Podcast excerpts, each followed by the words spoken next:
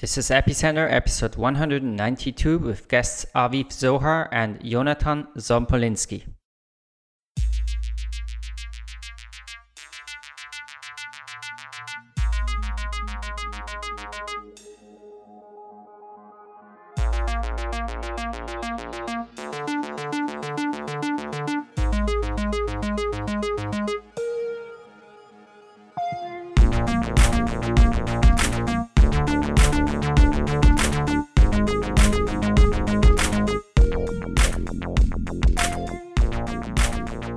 Episode of Epicenter is brought to you by the iPrize and the Energy Innovation Hub.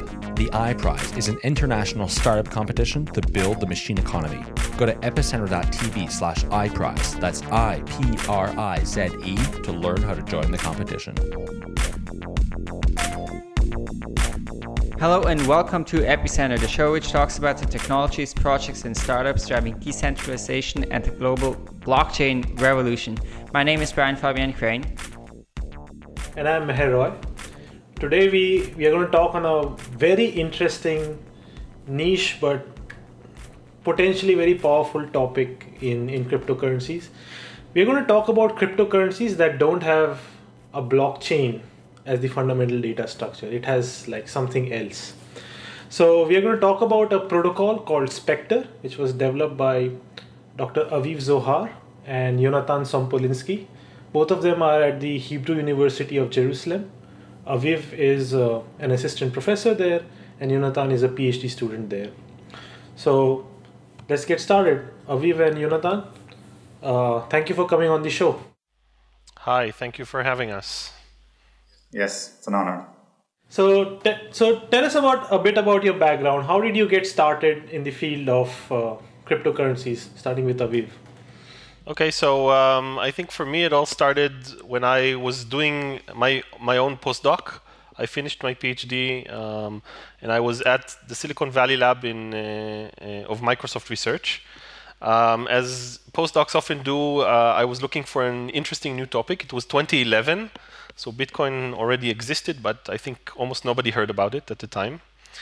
Um, and uh, a friend sent me like um, a newspaper clipping. Uh, Bitcoin got into the news because it got to thirty dollars a, coin, and uh, I thought it was really interesting because I was uh, really interested in protocols and economics and how they uh, intertwine. So I went to read about it, and I ended up writing a paper um, with other people in Microsoft Research at the time, which was uh, apparently one of the first uh, academic papers on Bitcoin. Not the first one, but uh, very early on. We, I, I remember our mentality at the time. You know, Bitcoin was uh, the, the, the first bubble, maybe was crashing, and and we thought we had to get our paper out as as quickly as we could before this thing vanishes. Um, so uh, basically, that was uh, that was our driving motivation, and uh, I think after a while, I, I joined the Hebrew University. I started working with Jonathan, and we delved much more deeply into cryptocurrencies. And wh- what about you, Jonathan?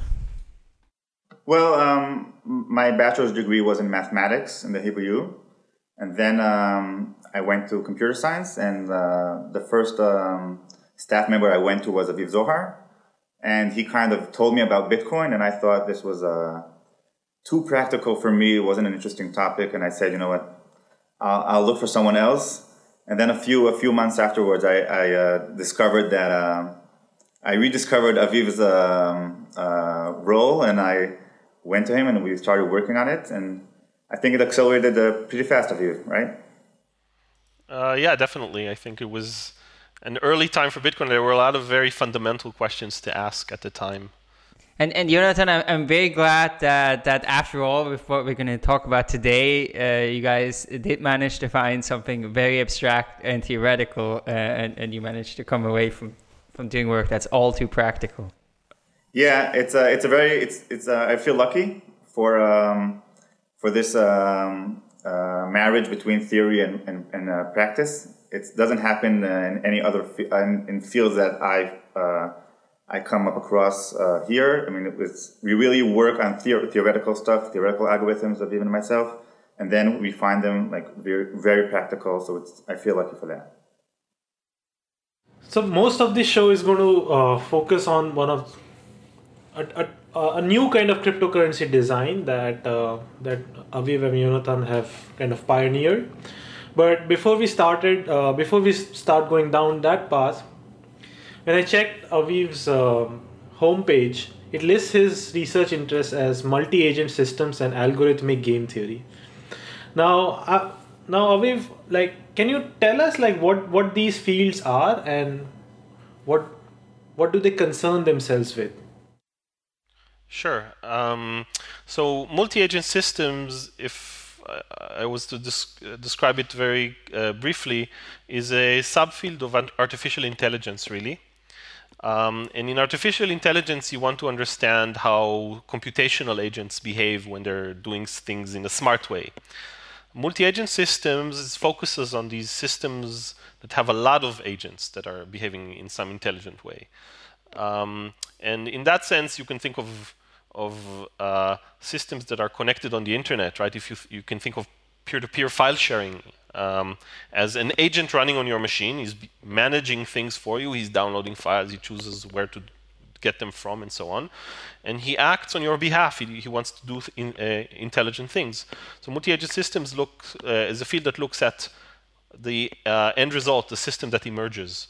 In that sense, I think Bitcoin could also be categorized as a multi-agent system. The, the, term is very amorphic in some sense, um, where every miner might be doing clever things. Um, in the in the in in uh, how it behaves, how it mines, which transactions it chooses, and so on.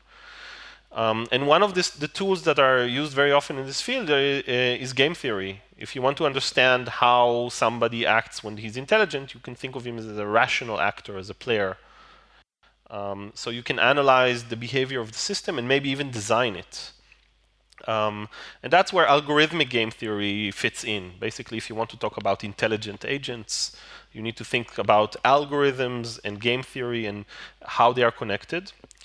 Um, and so my research before Bitcoin has been about systems um, in general and thinking about protocols as game theoretic uh, interactions. So if you think about a protocol maybe that sends information over the internet, uh, you can think of it as a little bit of a game. It, the protocol allocates resources. Maybe it, it, we decide who gets the bandwidth and when. Um, and you might compete with others for bandwidth. So what, what happened if your computer tried to get more bandwidth out of the internet at the expense of others? Um, so does the protocol, uh, which sets the, the rules of the game, so to speak, uh, uh, induce good behavior when you think about players as being strategic? Um, so that is a natural foray, I think, into Bitcoin, where the protocol really pays people, right? And so game theoretic tools are very relevant to understanding how, how uh, nodes would behave, how uh, agents would work. So um, I hope that uh, covers it. Yeah, no, absolutely. I think there's a there's a lot of very interesting uh, interesting overlap, and I'm sure this is going to get uh, even more relevant, right? When you think about like some sort of uh, computer agents doing all kinds of things, you know, in the future when maybe some of the decision makers in the blockchain universe are going to be uh, AI and bots and and uh, so it'll be a I'm sure there'll be these interactions are going to become even more relevant. yeah, so I, I, even think simple systems have interesting interactions. Like if you even think of um, you know miners that are connecting to miner mining pools, and they have a small agent that does something very silly. Just it chooses which mining pool to connect to based on the profits that they would expect. That already induces a very complicated system of behavior. It's nice to think about what that would do, what what are uh, the results. So uh, so this is everywhere, I think, in Bitcoin because incentives really matter in the protocol. So is, do you think, Aviv, that there's a link between um, like smart contracts as a technology and uh, the academic fields of multi-agent systems and algorithmic game theory? Because like smart contracts essentially give a way to like control and partition financial resources right and uh, is it the case that like smart contracts will become sort of the implementation layer for many ideas from from your field so definitely we've seen many things come into cryptocurrencies that were um, that have grown within algorithmic game theory within economics uh, we see things like uh, reputation systems, prediction markets, all of these things were heavily researched in computer science before uh, cryptocurrencies showed, showed up. They're implemented with smart contracts. Um, but you know, more generally, smart contracts do en- everything that computers do, right? So it's again very natural to think about algorithms that move around money and to start to think of uh, how they would optimize, how they earn more. Um, so game theoretic tools are at the foundation of this. And even if you look at things underlying uh, the high level, uh, you know, the, the very low layer of Bitcoin has an economic or game theoretic argument for why Bitcoin is secure. We're paying people to mine, and so they're doing more of it, right? Um, so in some sense, even the foundation of Bitcoin relies on economic and game theoretic uh, concerns. Without it, there is no system. So you guys are well known for, for a few things, but one of them is something called uh, Ghost, which uh, probably many uh, people have heard about in some context, uh, most mostly in the Ethereum context. So Ghost stands for Greedy Heaviest Observed Subtree, which is a, a quite a mouthful. But uh, basically, it's a way to improve some of the game theory around proof of work. Can you run us through what Ghost is and, and how it works? Okay, so so Ghost is um, a, a, slight change to the to, to the Bitcoin uh, rules, I guess, that we we came up with when we were doing some analysis of what happens to Bitcoin when you try to scale it up. So one of the problems that when you try to scale Bitcoin up, either you increase the block size or you uh, add more blocks per second, right? You decrease the block time from 10 minutes to something lower. You try to get more throughput, then um, you end up getting more and more orphan blocks.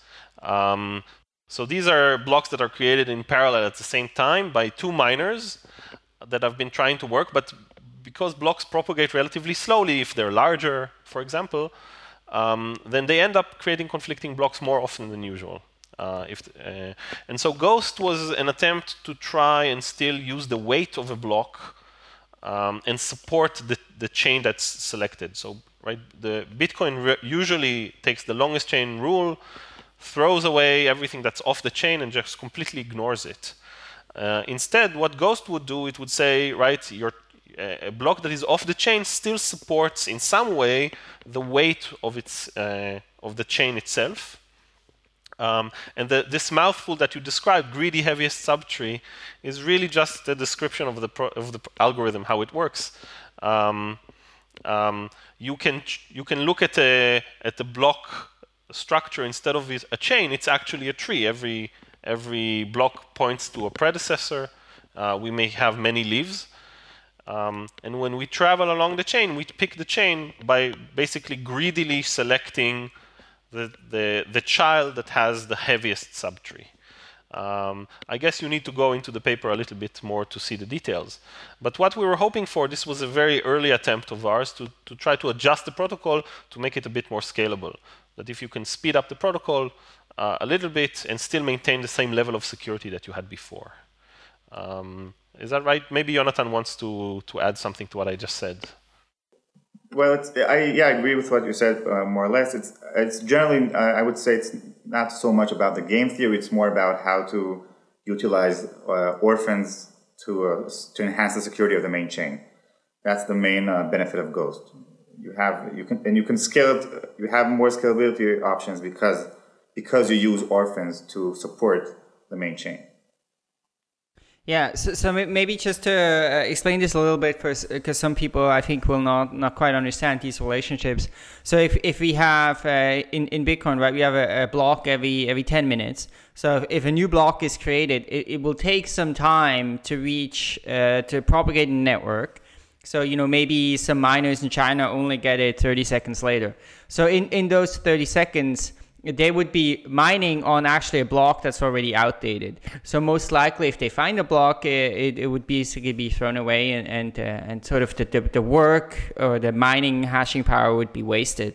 Uh, and uh, and of course, the, the the more you go down with a block time, uh, the more this propagation time matters, and the more uh, orphaned blocks occur and, and thus in a way the more waste of, of work occurs and so if, if you but if you essentially kind of still count those orphan blocks uh, and and they still contribute to the to security, then uh, maybe that's less of an issue, and, and maybe you can do some of the things that that now people are constantly saying no, you can't do it. Uh, in the case of Bitcoin, right, one of the big arguments against uh, increasing the block size is that people say, uh, you know, it will it will favor bigger miners. It will create problems for miners that are not, aren't so well connected. It will slow the propagation of blocks, etc. So it's uh, it is an interesting direction. Uh, yes, actually, I think you you, this, you mentioned uh, an important advantage of Ghost. When there's a network split, then you know some miners um, uh, didn't hear about the car, the updated chain and they mine uh, on a fork. Then what you want to happen is that despite the conflict between these the chains of this these distant uh, factions and network, you want uh, all this mining power to still support the, the block uh, the last block that they, they all agree on in the main chain, right? So you don't want the, all the work to get discarded. Uh, you're able to tolerate or um, temporarily tolerate, tolerate the fact that there's a decrease in the um, in the in the consensus uh, rate in the network, but you still want all blocks to work against um, to to enhance the security of, of previous blocks. That's the one main advantage of Ghost. So Ethereum Ethereum seems to do something similar, right? Where if um, there's a main chain, and let's say I create a block that wasn't included in the main chain, even then I can be be paid for creating what is called an uncle block, which is a block that is not on the main chain but is referenced by some other block in in the main chain. So how, how is like Ghost different from what Ethereum did? Like did uh, did Ethereum implement all of it? So um, Ethereum came out, and we were pleasantly surprised that they mentioned the Ghost paper in their white paper. Uh, we kind of thought it was flattering. We didn't know Ethereum was coming, and we actually didn't know that they had intended to to implement. Um, but what we ended up uh, fi- uh, finding out is that Ethereum doesn't uh, really implement Ghost uh, per se what you what you're mentioning uh, this payment to unc- to uncles is something that could have uh, been interpreted as a different paper of, uh, of ours, uh, which was published at the same time as, as Ghost. It's called the Inclusive Blockchains paper, which uh, in which we suggest that you pay uncles as well. Um, so Ethereum, what, what, Ethereum doesn't do is it doesn't use the weight of the block, the proof of work that was invested uh, right into the into creating the block, to somehow add weight to a chain if, if there is a fork for some reason that you need to decide between. Um, in that sense, Ethereum didn't add more security uh, by using Ghost. Um, so what what we should say is that uh, this uncle's only variant of, of Ghost that Ethereum claimed to have is a very nice one. It's a, um, Ghost itself, if it's used purely, has uh, some problems with it um, that maybe we won't go into. But Uncle's only Ghost ha- has a has a very good uh, um, I think security benefits. And actually, Rootstock, that kind of I guess competes with Ethereum, uh, did implement Ghost as as we described it, or uh, at least an Uncle's version uh, Ghost, uh, maybe with some additional modifications. Um, so it's definitely doable, but for some reason I don't know why Ethereum uh, chose not to. And just to just to clarify that, because so so if you say okay, uh, Ghost adds you know the weight adds to the security of the chain, do you mean that let's say now we have uh, you know we have two blocks found around the same time at the same height? Uh, do you then mean that let's say there are some additional blocks uh, found on on you know one side uh, that those then somehow contribute to that and, you, and they somehow uh, make that the give like weight in a similar way that length matters with blockchains, or, or can you explain? So let me try to explain it um, abstractly. Yes. So l- let's suppose we have a, a, split in the chain at some point. We have two different competing blocks at, at a certain height. Um, so what Ghost would do is it doesn't look at the length of the chain above each one of them. That's not what counts the choice on which block will be accepted depends on the size of the entire subtree of blocks below one of them. So if the network is building blocks in some way that it, it, does not build a long chain, they're doing a lot of they're building a lot of orphans, but they're still on top of one block, then that block would get a lot of weight, despite the fact that the chain is not very long there. Uh, the attacker might be living on the other side of the fork, and he might be creating blocks using his, you know, a data center that's dedicated to it. And he might even be building them in, in, a long chain, but as long as the compute power on, on the side of the network is, is greater, they don't have to be building blocks on top of each other to secure that block on the fork, right? So somehow this fork gets really heavy weight as long as the entire network builds on top of it. Um, the the risk that Ghost kind of has is that maybe we we're going to have ties between the two systems. It breaks ties a little bit slower than uh, than Bitcoin does. So if you use an uncle's only version of Ghost, so maybe it'll take a little bit more time to resolve the fork. But once it is resolved, um, it's going to get overwhelming weight, even if the block time is is really fast. So even if the network is creating a lot of orphans, which we would have usually been thrown out in Bitcoin we still get a lot of weight on that block. Right? Does that make sense? Yeah, it makes sense. And I guess in the Bitcoin example, this wouldn't make much of a difference, but then it would make a difference if you if you have a different kind of protocol that has much faster blocks and more orphans. Is is that correct? Yeah, I guess what we're imagining is a world uh, sometime in the future where Bitcoin needs to process thousands of transactions per second, and we really right. want larger blocks and faster block times we don't want to wait 10 minutes at the supermarket to to get a confirmation. So, uh, you know, uh, the naive attempt to just increase the block size or to speed up blocks, which I personally prefer a bit more, would have gotten us into trouble with Bitcoin. Um, it, Ghost is still not a perfect solution. Uh, you know, the uncle's only version of Ghost gives you a little bit more security at the expense of uh, slightly slower time resolving forks. So you couldn't really scale up to, let's say, one second blocks. That would be too much. Um, but uh, Ghost for us was just the first step in a progression of algorithms that kind of move in that direction.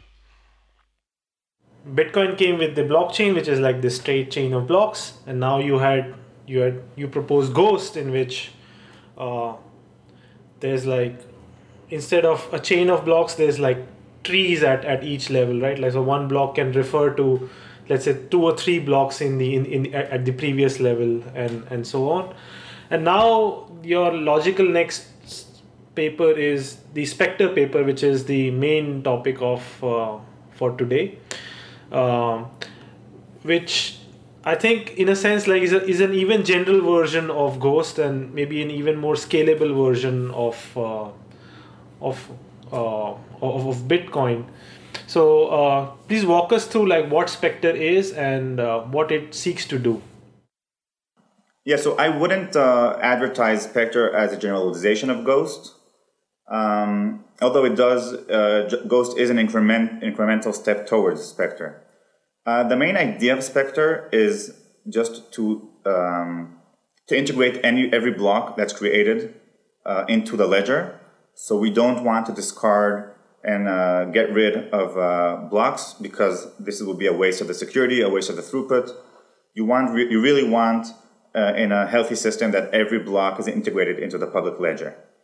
Um, so this is uh, technically what uh, Spectre does. Every every it kind of grows a massive DAG.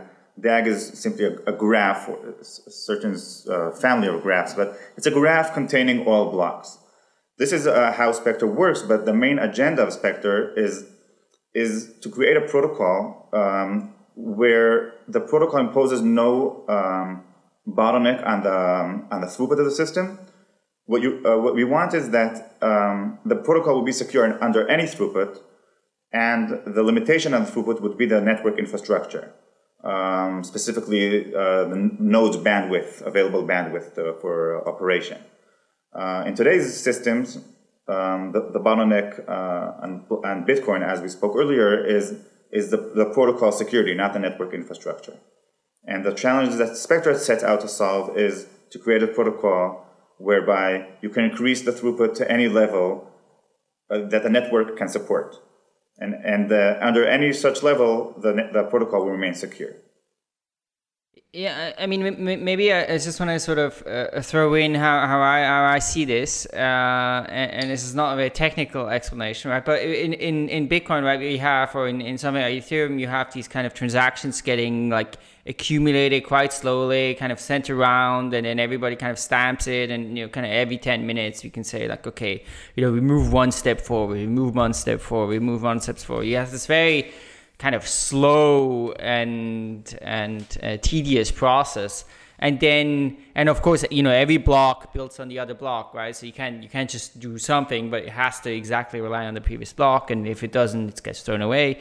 And then if, if you look at this uh, Spectre or some of the other projects going in this direction you have all kinds of blocks being created at the same time and very very fast and, and, with like no limits and you know transactions just go in and, and then somehow they all you know so it's not like there's one height and one block and then the next one but they're like uh, yeah like this graph web form and somehow they keep connecting with each other and, and confirming and then you have this seemingly this massive uh, speed up of um, of transaction. And of course the, the difficult thing is it's really completely different. So it's it's very hard to you know for me as somebody not very familiar with it, it's very hard to think about uh, does this make sense? Does it work? What are some of the risks? What are some of the security flaws? It's, it's very hard to do that coming from Bitcoin. Right. So maybe I should uh, address that concern uh, carefully, right? Um, so in, in Bitcoin, we have a very nice security analysis that explains to us why the protocol works. Basically, Satoshi uh, didn't do it exactly in that form, but it later got formalized into a theorem that says, you know, we have certain assumptions about the network, uh, that uh, blocks can be sent around quickly, that nodes are connected, um, and then a transaction that's embedded somewhere in the blockchain um, becomes irreversible, becomes secure as more blocks are added, right? This is the basic claim in Bitcoin. Uh, in Spectre, what we do, we, we, we, we have a formal model of, of the protocol, of how the network uh, works. And the assumption that we make is that if the protocol um, works in a connected network, pretty much like Bitcoin, um, and blocks are built by, uh, by a majority of honest uh, participants that have proof of, uh, right, the proof of work uh, is done by uh, by the honest nodes and they have more computational power than the attackers. Then again, the same thing happens uh, as in Bitcoin. Uh, the probability that the transaction that was accepted uh, will ever be rejected for some reason uh, that will change our mind um, decreases very fast, exponentially fast in the system.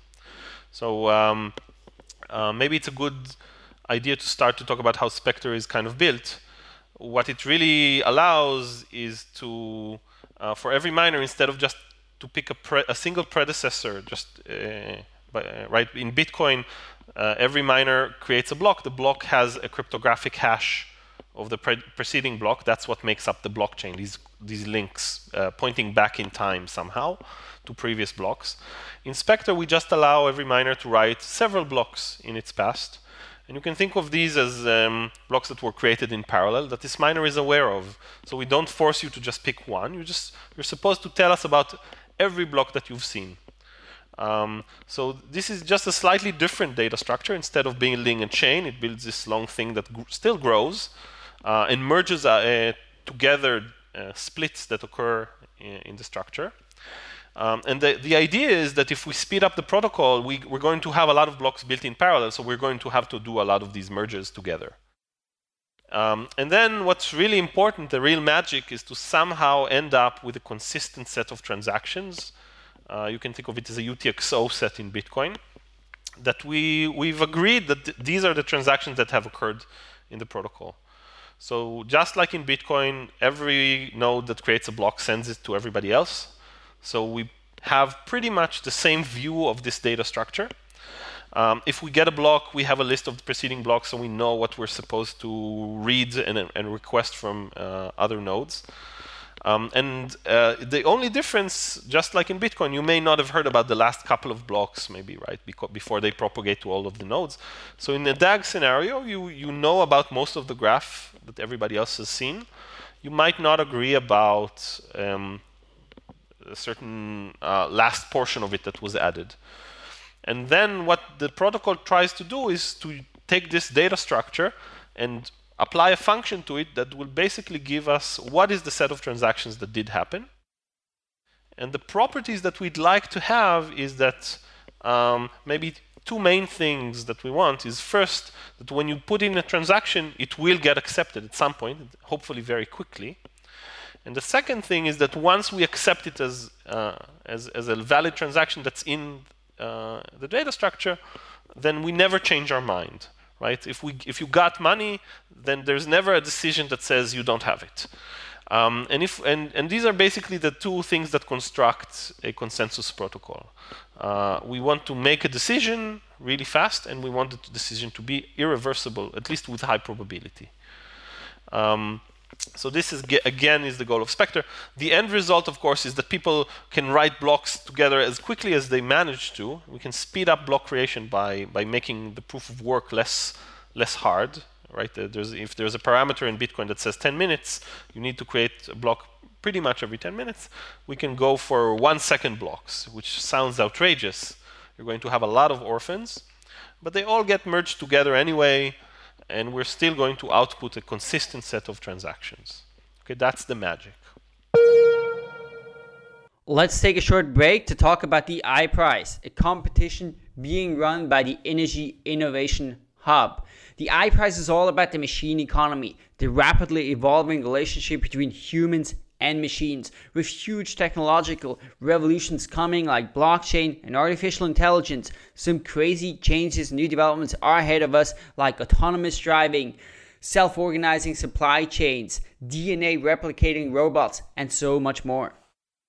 If you're doing work around these areas, the iPrize is your chance to do like Elon Musk and take it to the next level. It's a competition that's being run until July 28th. Startups can apply in three different categories and have a chance to win up to 250,000 euros in seed funding. Even if you just have an idea, you can apply as an individual and get a stipend, office space in Berlin, and mentorship to grow your idea. So, whether you're just mulling over a world changing idea in your basement, have built your first prototype, or founded your company, you can participate and make it to the great finale in Berlin on September 28th. So, go to epicenter.tv slash iPrize, that's I P R I Z E, to learn more about the competition and how you can apply. We'd like to thank Innogy and the iPrize for their support of Epicenter. So, maybe maybe I can like sort of create a sort of imagination for for Spectre, and please tell me if if it makes sense. So so let's imagine that like the four of us, uh, we are all miners, right? And there's not just the four of us, but there's like Sebastian, there's William, there's other people around the world that are also miners, right? And all of us are basically connected using a peer-to-peer gossip network of, of some kind, similar to very similar to Bitcoin. Now, in in bitcoin what would happen is like every 10 minutes like all of us are trying to solve these puzzles and let's say brian ends up solving the puzzle like he's the winning miner and like in bitcoin he would create a block and then 10 minutes later there would be some other winning miner and they, they would create another block and and so it, it builds on block by block and it makes a chain. But in inspector it's like all of us are trying to solve the puzzles and it is very much possible and very much expected uh, the block time is like one second. So right this second it is very much expected that let's say three of us create blocks. So brian creates a block jonathan creates a block and meher creates a block. And we broadcast all of these three blocks through the gossip network to others. Now that was this time instant let's say one second later the next time instance um, aviv creates a block. And just aviv creates a block. But then aviv can refer to the blocks of Brian, Jonathan, and Meher. So he can. So Aviv's block can have like three parents. All all of these three blocks can be the parent, and then the the instant thereafter, t plus two seconds, seven miners around the world, who are not us but some other seven miners, they create blocks, and it could be the case that some of the like two of two of these miners included all of our blocks as parents and the rest of the five they maybe just included Jonathan's block as a as a as a parent, and so like miners keep building these blocks and they refer to each other as parents. And like you get this sort of data structure that is not a chain but this thing which is called a directed acyclic graph. And all of the nodes and all of the miners have, let's say, substantially the same data structure. And from this data structure, each node computes somehow the set of valid unspent transaction outputs. And as long as all of these nodes uh, have the same view on what constitutes the set of valid unspent transaction outputs, uh, the currency works. Yeah, that's a that's a great explanation. I think. Yeah, definitely. So uh, the the real trick here is deciding really what would happen, right? The the risk here is if if let's say uh, you and Jonathan, right, Meher and Jonathan create blocks in parallel, there's always a risk that somebody put in a conflicting transaction in these two blocks, right? Uh, Meher was supposed to pay Brian uh, money, but he also paid uh, me money, the same money at the same time, right? And we can't have money going to two different people. One of these transactions ended up in Meher's block, one was in Jonathan's block. Um, and then later, maybe a, a, block was created referring to the two of them. We cannot accept both of them. We need to output a set that says only one of them is, is there and the other is rejected. Um, and we need to do it in a way that everyone agrees. Right? That's the basic consensus problem. Um, so, so maybe the, the most interesting thing to notice first is that the DAG structure that we, we built instead of a chain still has the, the, the, original chain inside it, right? If, if you would ask just every miner to just point at a single block, obviously he would point to one of the blocks that he heard of. Um, when you have a list of them, that one is included as well, right? So if you really wanted to use the DAG to just reconstruct the longest chain protocol, you could have done it. You just, you know, the DAG also has a chain inside it. And the longest chain in the DAG is also the longest chain that would be created if we were just running the Bitcoin protocol and not keeping a lot of links. So in some sense, this data structure just tells us more. You, we ask the miner, tell us about more blocks that you've seen, not just the longest chain. Tell us about everything. And then we, we later come in with the algorithm. We could have picked the longest chain, but the algorithm does fancier stuff and integrates uh, the blocks together somehow and gets us a transaction set that builds upon all of the blocks instead of just the longest chain, right? So that was the challenge. Um, and uh, uh, the protocol itself, Spectre, is uh, a little bit complex, even uh, to just decide what are the blocks. But but I think we can walk through a few steps to get there. Um, so maybe the first step to understand is that it's it's nice to have some relation on the blocks uh, in the sense that if I have a block that defeats another block or precedes another block, I can use that to determine whether the transactions of uh, when when I see two conflicting transactions in these two blocks, if block A defeats block B in some sense, which we we need to decide what you know how we how do we decide if a block defeats another. But once we've made that decision and we have two conflicting transactions in block A and block B, we can say the one in block A wins and is accepted, and the one in block B loses and is rejected right? So the entire problem of um, deciding which transactions made it into the ledger eventually comes down to deciding which block defeats the other block in some sense, in a kind of a pairwise uh, relation. Um, and then what Spectre does is also something that um, somehow is uh, intuitively embedded in Bitcoin itself, in the Bitcoin protocol. It basically takes a vote, right? It in, um, when we have two blocks, we need to decide if block A defeats block B or block B defeats block A. So we basically take a vote. We say who is in favor of block A, who is in favor of block B. And we take the majority's decision. Right? So what is the vote? Who votes here? Basically, every other block in the DAG, we consider them a voter. Right? So uh, when you created a block, um, you basically voted about every single block uh, that came before you and that will even come after you. You say, do I think that this block defeats another block, yes or no? Right? So Spectre is somehow, you can think of it as a voting algorithm in some sense that decides if block A defeats block B or vice versa. Um, so uh, why do I say that this happens in Bitcoin? You can think about the longest chain rule in Bitcoin, right? If there is a fork in Bitcoin's chain, the longest chain is chosen, and the miner will build a block on top of the longest chain. One way to think about it is this is a vote, right? So a miner looks at two of the chains. He says, I prefer this one to that one. So he invests mining efforts and dedicates it to the longer chain. That basically makes that chain a little bit longer. That's like adding a vote to that uh, specific option right? So our intuition to think about Spectre in terms of voting actually came from kind of understanding how Bitcoin works.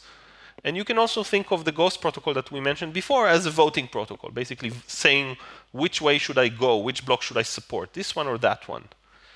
Um, so that is maybe another step towards understanding a little bit about how Spectre works. When you read the Bitcoin white paper, uh, Satoshi I think the genius of Satoshi was like sort of at one of the geniuses of Satoshi was to just identify that like double spending is sort of the fundamental problem that needs to be solved, right? And in the Bitcoin protocol, uh, we can think of it like the Bitcoin protocol uh, enforces purity against double spends right at the, at the data structure level. So in the, in the Bitcoin protocol, there is this one data structure, the blockchain, and the bitcoin blockchain doesn't have two conflicting transactions like it's pure in the sense that there is there's never going to be two conflicting transactions in the bitcoin blockchain as long as the protocol is working well.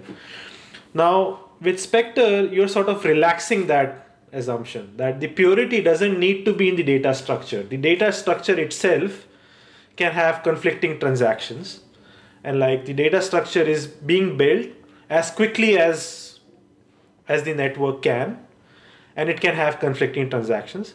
But once the, the data structure is built each node has a way of filtering out. So whenever there is two conflicting transactions each node has a way of filtering out one and keeping the other.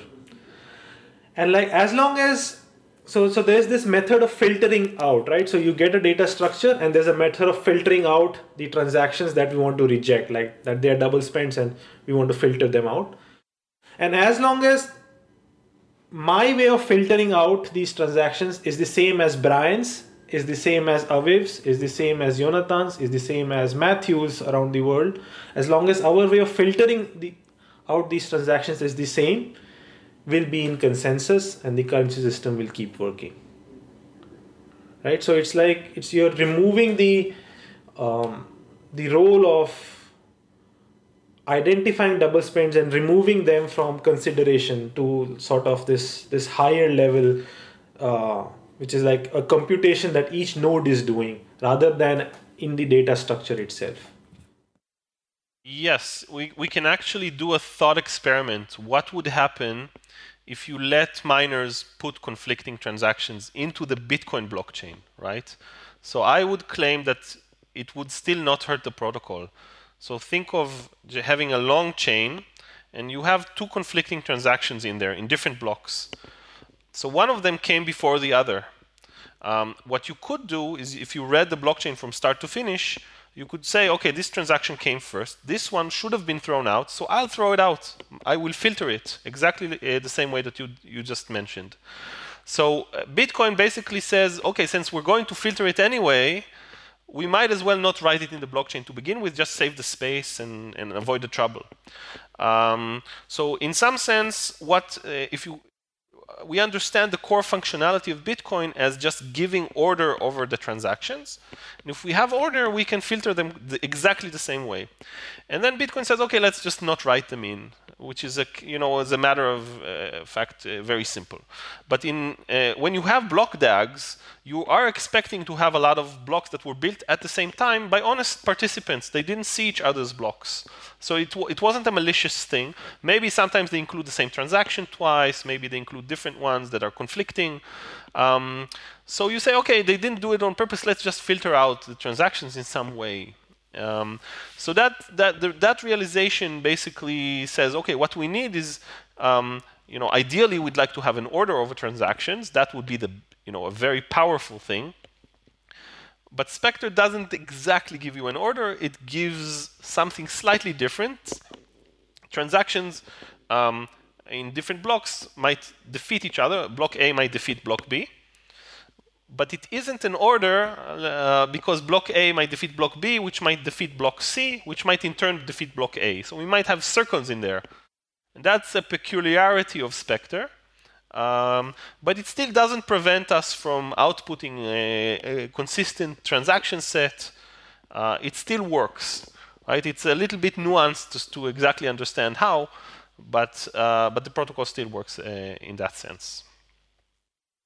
So I mean, it sounds pretty amazing, right? If you can, if you can do this thing, and if if one is able to produce blocks at such an incredible rate, and and, and not uh, lose um, security, and uh, also have this this great scalability. So I'm I'm curious, what are the the places where this design is is a disadvantage? Why would one build, uh, you know, something like Bitcoin? You know, if this had been known to Satoshi in 2008, should he have done for that, or is, would there still be some benefits to something like Bitcoin? So I, I think the main problem with Spectre, if we want to put it right up front, is that it's very complicated. Right? It's very hard to understand. It's also very hard to code because of that. So this is a problem with the protocol, uh, and we're working on nicer versions uh, that should be, I, I, think, more understandable, more clear to people.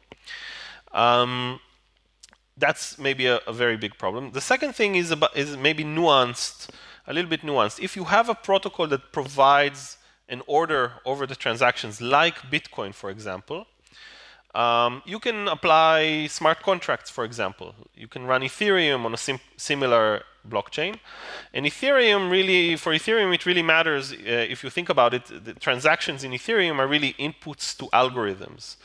And when you run an algorithm and you put one input before the other, it changes the, uh, the result if you would switch them in the order, right? So Ethereum is very um, maybe sensitive to the order of transactions in its uh, blockchain.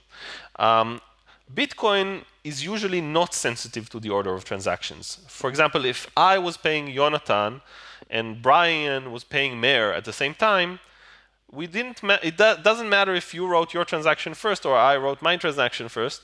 Um, we'd still both get paid, right?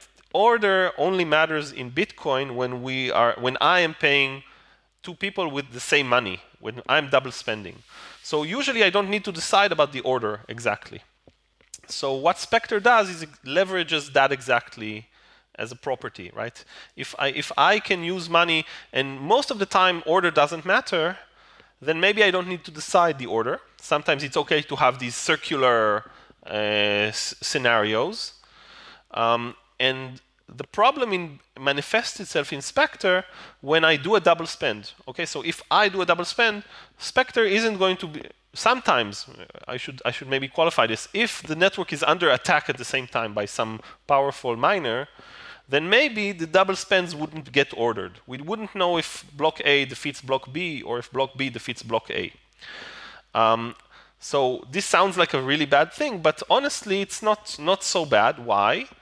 because the person who's receiving money from me that I'm trying to dupe by double spending sees both of these transactions. Okay, they weren't with they weren't withheld. It's not that he sees only one transaction. He thinks he has money. He really sees two of them. One that I pay uh, Jonathan, one that I pay Meher, for example. And he says, okay, these these transactions have just not been accepted yet. We didn't decide which one came first.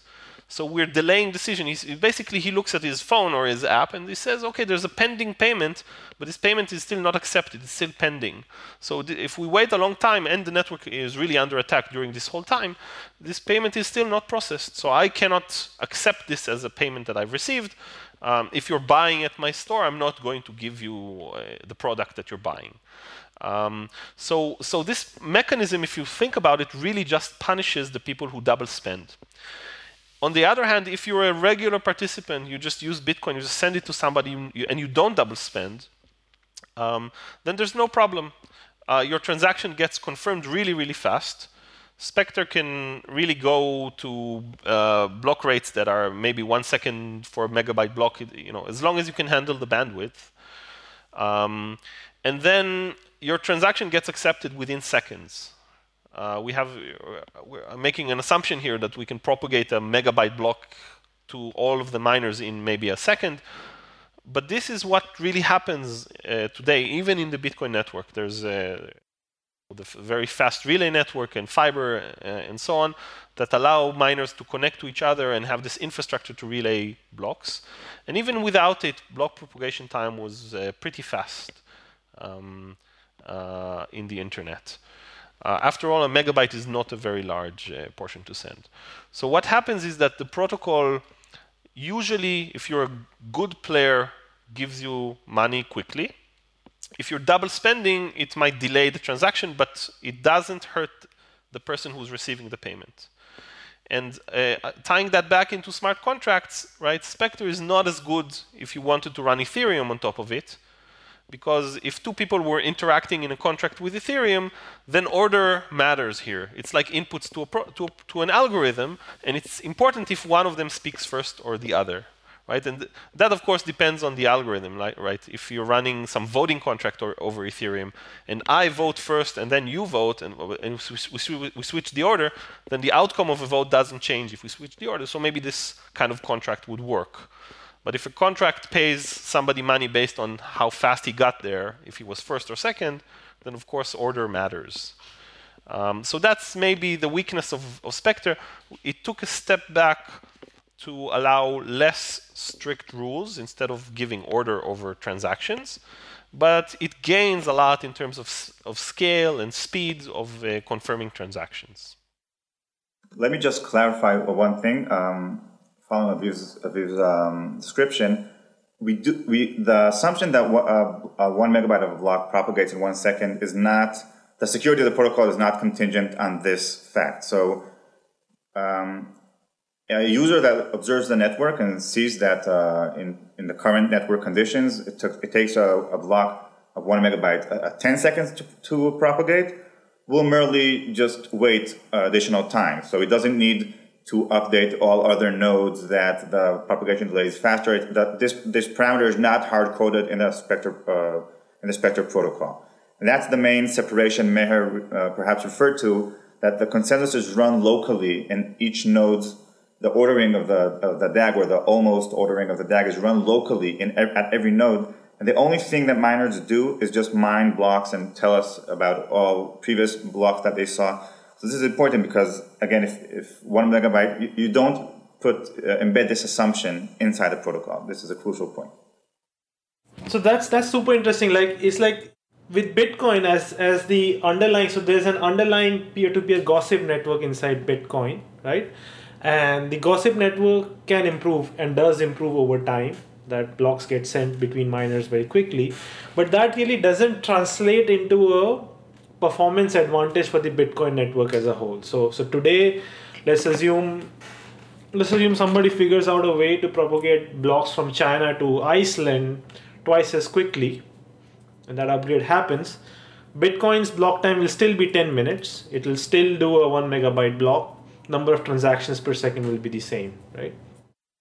But effectively, what's sort of happening here is like as the speed of the network increases, you can shrink the block block time even further without uh, without there needing to be some external coordination. Is is, is that you what what you mean?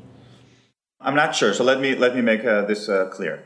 There is um, the protocol does um, readjust its difficulty and does um, aim at a constant block creation rate and we can at, a constant uh, upper bound on block size.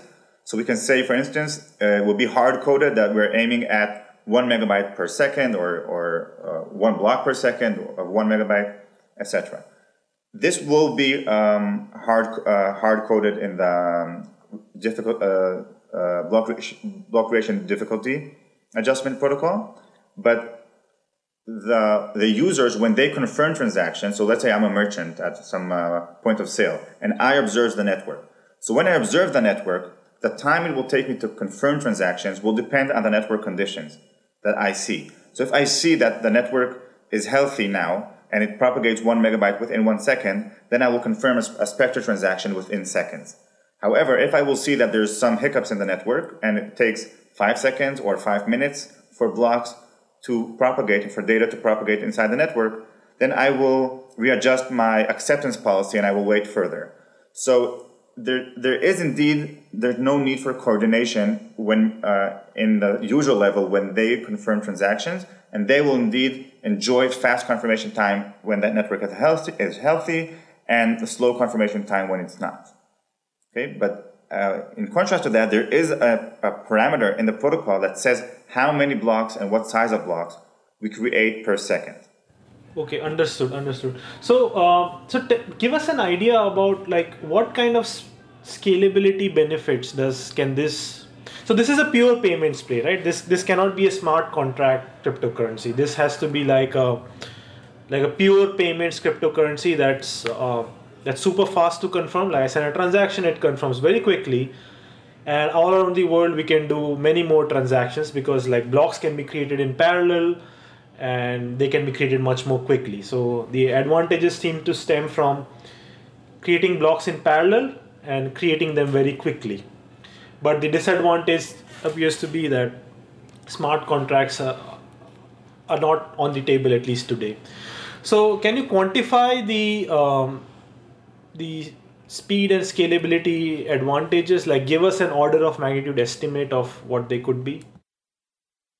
Well, the order of magnitude depends on your assumptions on the network, right? Because Spectre is not a barrier to, to scalability, then my answer depends really on the, on the network. What do you assume on the network? So let me get into numbers. Let's assume nodes are able to support bandwidth wise, they're able to support one megabyte per second.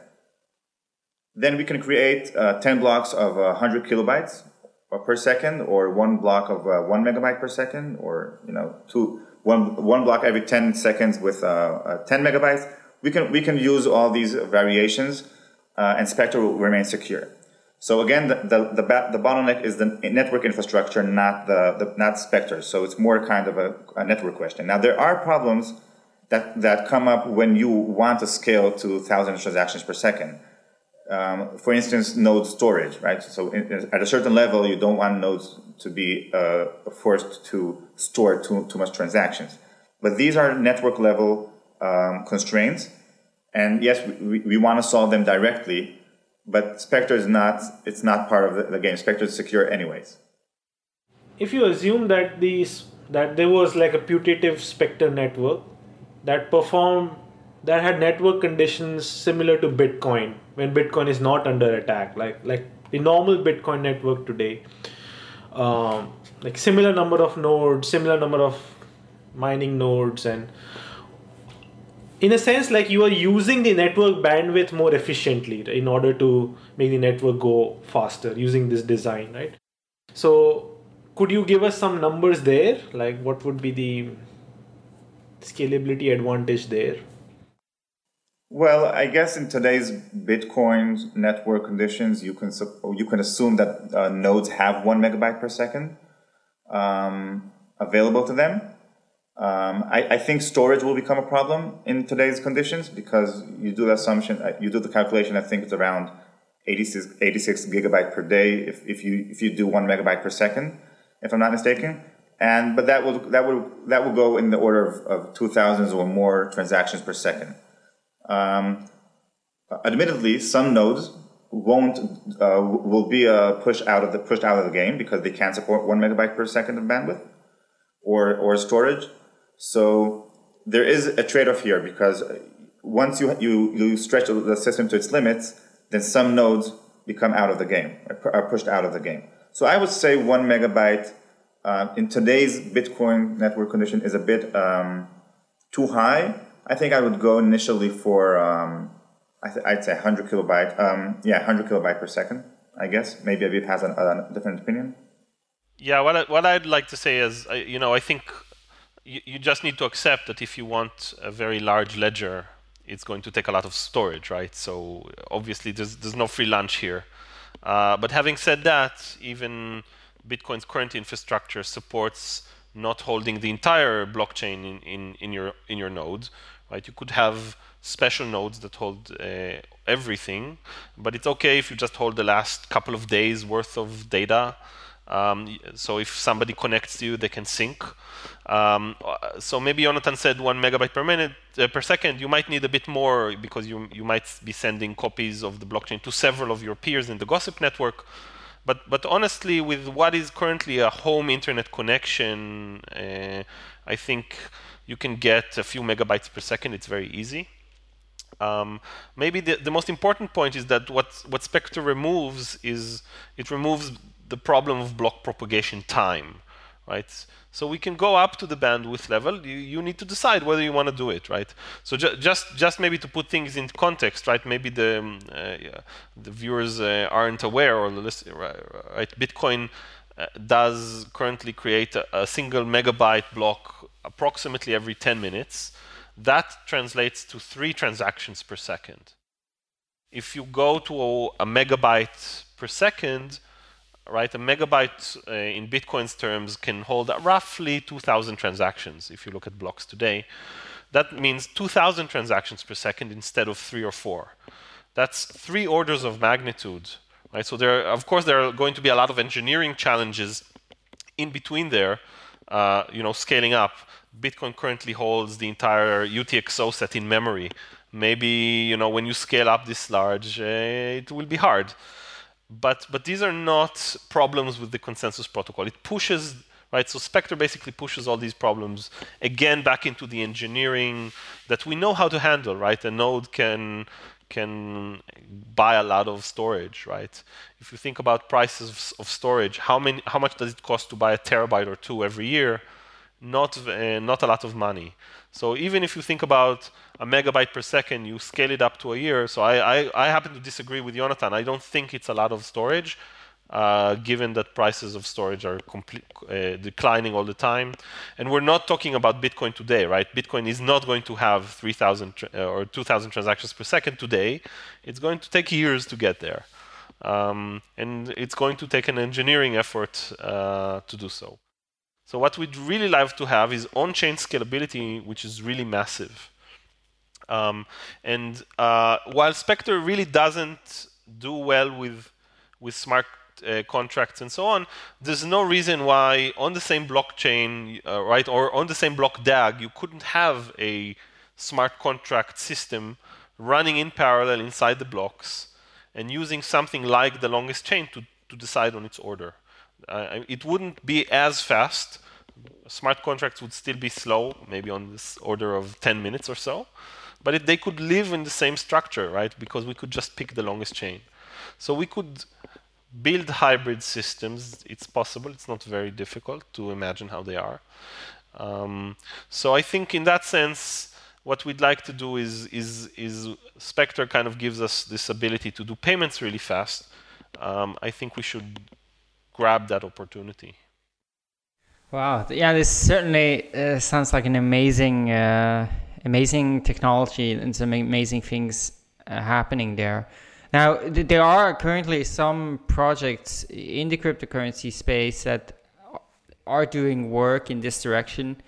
Uh, probably the best known of them is is a project called IOTA, um, which is using this uh, DAGs as well could you guys comment on, on what they are doing and, and how you think it compares to Spectre? So I think it's a little bit hard to uh, give a, a, good opinion of IOTA. Um, we've looked at the white paper that they wrote. Um, they they have some uh, interesting ideas for the protocol. Um, but one thing that is missing for us to fully evaluate the paper is uh, we're, we're, we're, academics, so we're used to a very high level of formalism.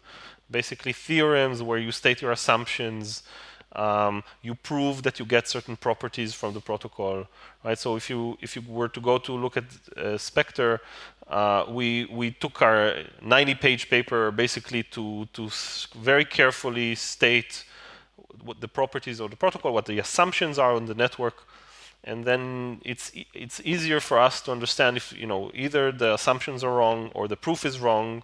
But if you accept the assumptions and the proof, then the the end result has to be true. IOTA gives a protocol. It doesn't uh, do so very formally, so it's very hard to analyze.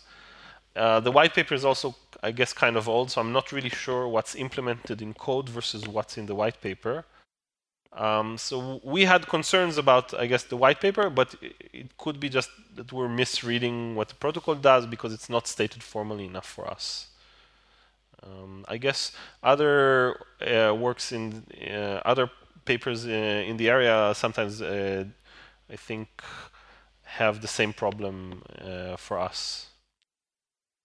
Cool, thanks. That that's very helpful. Now, now before Jonathan, you mentioned that uh, you guys are also working on on a foundation to to work uh, on this technology. Can you share a bit about that? Sure. So um, I'm founding now a new uh, initiative, the Paragon Foundation. It's a nonprofit uh, research and development foundation uh, dedicated to uh, dedicated to implement Spectre and the follow-ups protocols.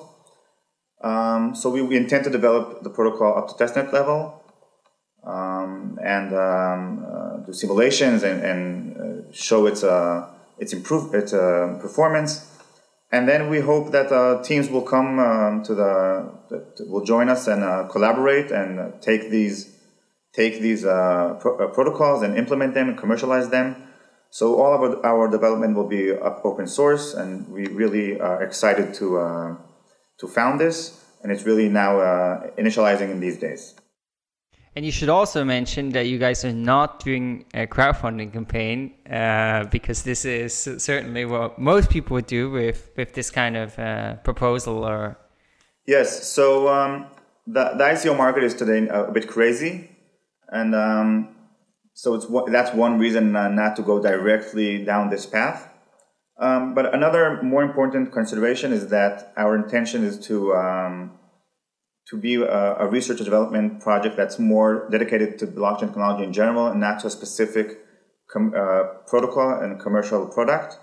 So uh, if you you know if you develop one product, then you will um, you will defend its merits uh, at all costs, and you will try to push this uh, specific product and say you know this is this is the best solution out there and um, and I hope you, you're convinced now that we are more upfront uh, about the merits and the uh, drawbacks of Spectre. So Spectre is just the first milestone of uh, the Paragon Foundation's uh, roadmap, but we we intend to to um, utilize, uh, implement and uh, deploy up to testnet level any um, any research that's um, um, out there in, in, the open source in the public domain. That's the main long long run goal.